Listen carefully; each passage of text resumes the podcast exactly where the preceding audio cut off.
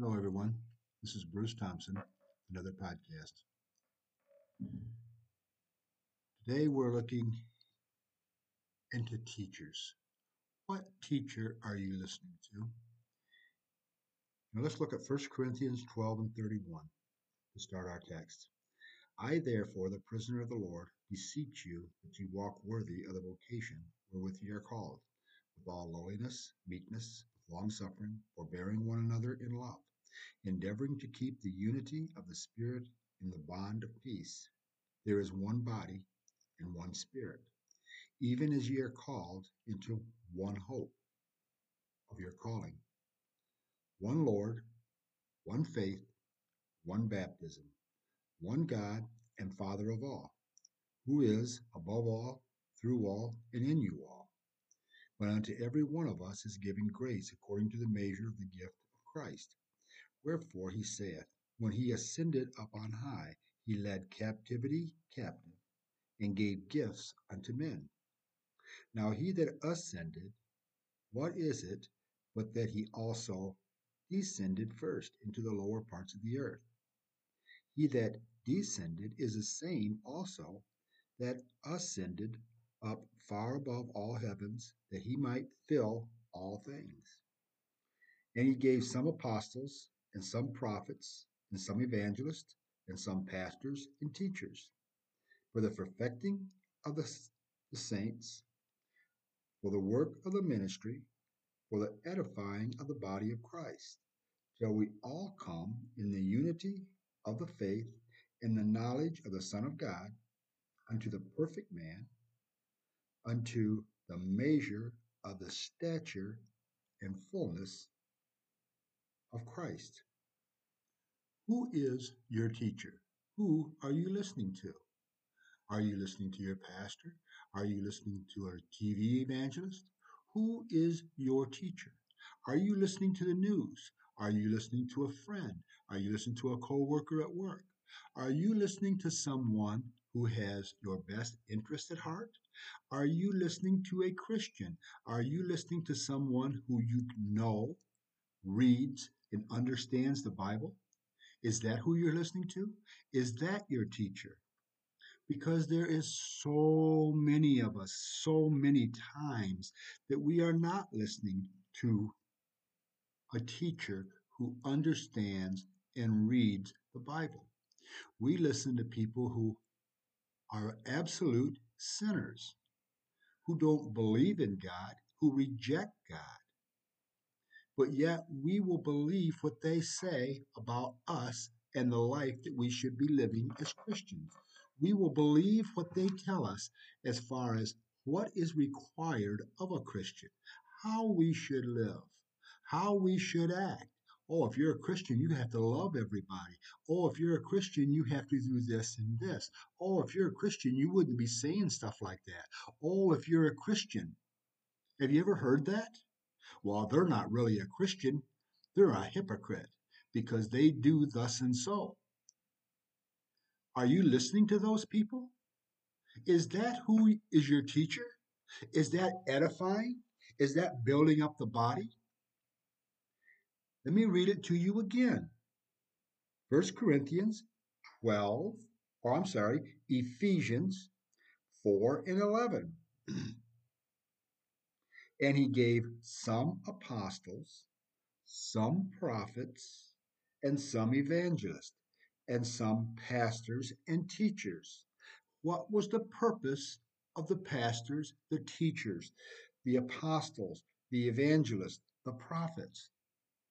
The purpose of it was for the edifying of the body of Christ, till we all come in the unity of the faith and of the knowledge of the Son of God unto a perfect man, unto the measure of the stature of the fullness of Christ. This is the reason for the teachers. This is what the teachers are supposed to be doing. They're supposed to be edifying the body of Christ, building up your faith. When somebody is telling you, and most of the time it's somebody in the world that is not a Christian, how you should be acting, how you should be living, what, uh, what are the do's and don'ts of Christianity. Paul didn't say anything about here of, of a teacher telling you the do's and the don'ts. He said it was for the edifying of the body of Christ. But yet we, as Christians, will listen to the news media when they take a scripture and quote it totally out of context. We'll listen to that and it'll get into our spirit. this is the things we have to guard against. There is nothing more precious that you have than the guarding against of false teachers, false preachers, and false evangelists. We have a reason for a teacher. The reason for a teacher is the edifying of the body of Christ. Do our teachers tell us things that we should and shouldn't do? Absolutely. But we're not to listen to people of the world. We're not to listen to those who are not Bible believing, Holy Ghost filled Christians. And even some of the Holy Ghost filled Christians we have to be wary of because not everybody is telling you what thus saith the word of God.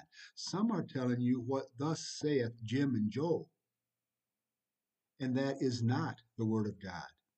We have to guard against, we have to watch, we have to pray, we have to fast. That's why it's so important. If you aren't praying, you aren't staying. If you ain't fasting, you ain't lasting. This is very, very true. This is a saying that needs to be written upon the walls and written upon our hearts. because it is, it is extremely true. We have to pray and we have to fast. We have to discern. Do you know what they did in the book of Acts when Paul and Barnabas were separated? Let me read it to you. Acts 13 and 3. As they ministered to the Lord and fasted, the Holy Ghost said, Separate me, Barnabas and Saul, for the work whereunto I have called them. And when they had fasted and prayed and laid their hands on them, they sent them away. 1 Corinthians 12 and 27.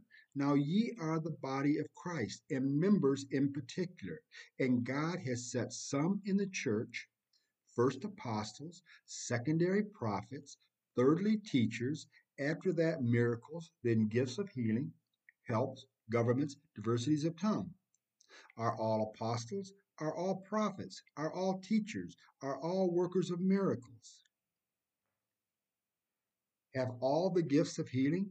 Do all speak with tongues? do all interpret, but covet earnestly the best gifts, and yet show I unto you a more excellent way. We have teachers. Now, what he's talking about here, as far as the prophets, the teachers, and speaking in tongues, he's not talking about the infilling of the Holy Ghost and speaking with other tongues as the Spirit of God give, gives utterance. All of us, all of us is required all of us, it's required. All of us, it's required.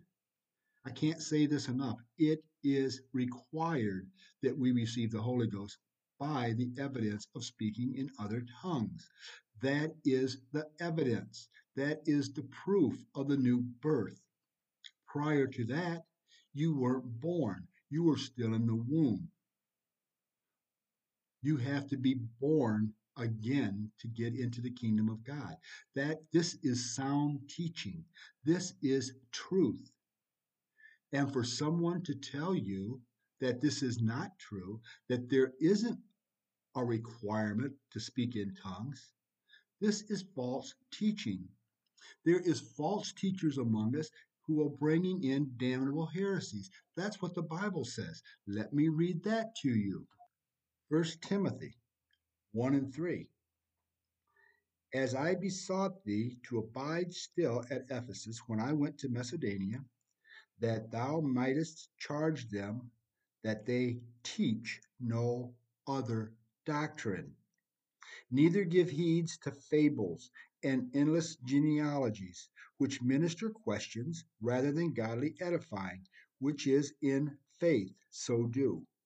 Now, the end of the commandment is charity out of a pure heart and of a good conscience and of faith unfeigned from which some have swerved, having turned aside unto vain janglings, desiring to be teachers of the law, understanding neither what they say nor whereof they affirm. Warning against false teachers. That's what this right here is talking about in Timothy 1 and 3. He's talking about warning against false teachers that will come in with vain janglings desiring to be teachers of the law, desiring to teach the Old Testament covenants and keeping those. We're not under that time period anymore, people. We are under grace. Jesus Christ came and offered himself the ultimate sacrifice. You can kill cows, you can kill whatever you want to, and you can sprinkle blood until doomsday it doesn't do any good because a sacrifice is only a sacrifice if it's acceptable unto God. He isn't accepting anything else after Jesus Christ went to the cross. He was the ultimate sacrifice. We have to accept him as that sacrifice. We have to sprinkle his blood in our life by accepting him and accepting what he did and believing that he was born of a virgin, believing that he came, that he was the only begotten Son of God, that he was God in the flesh.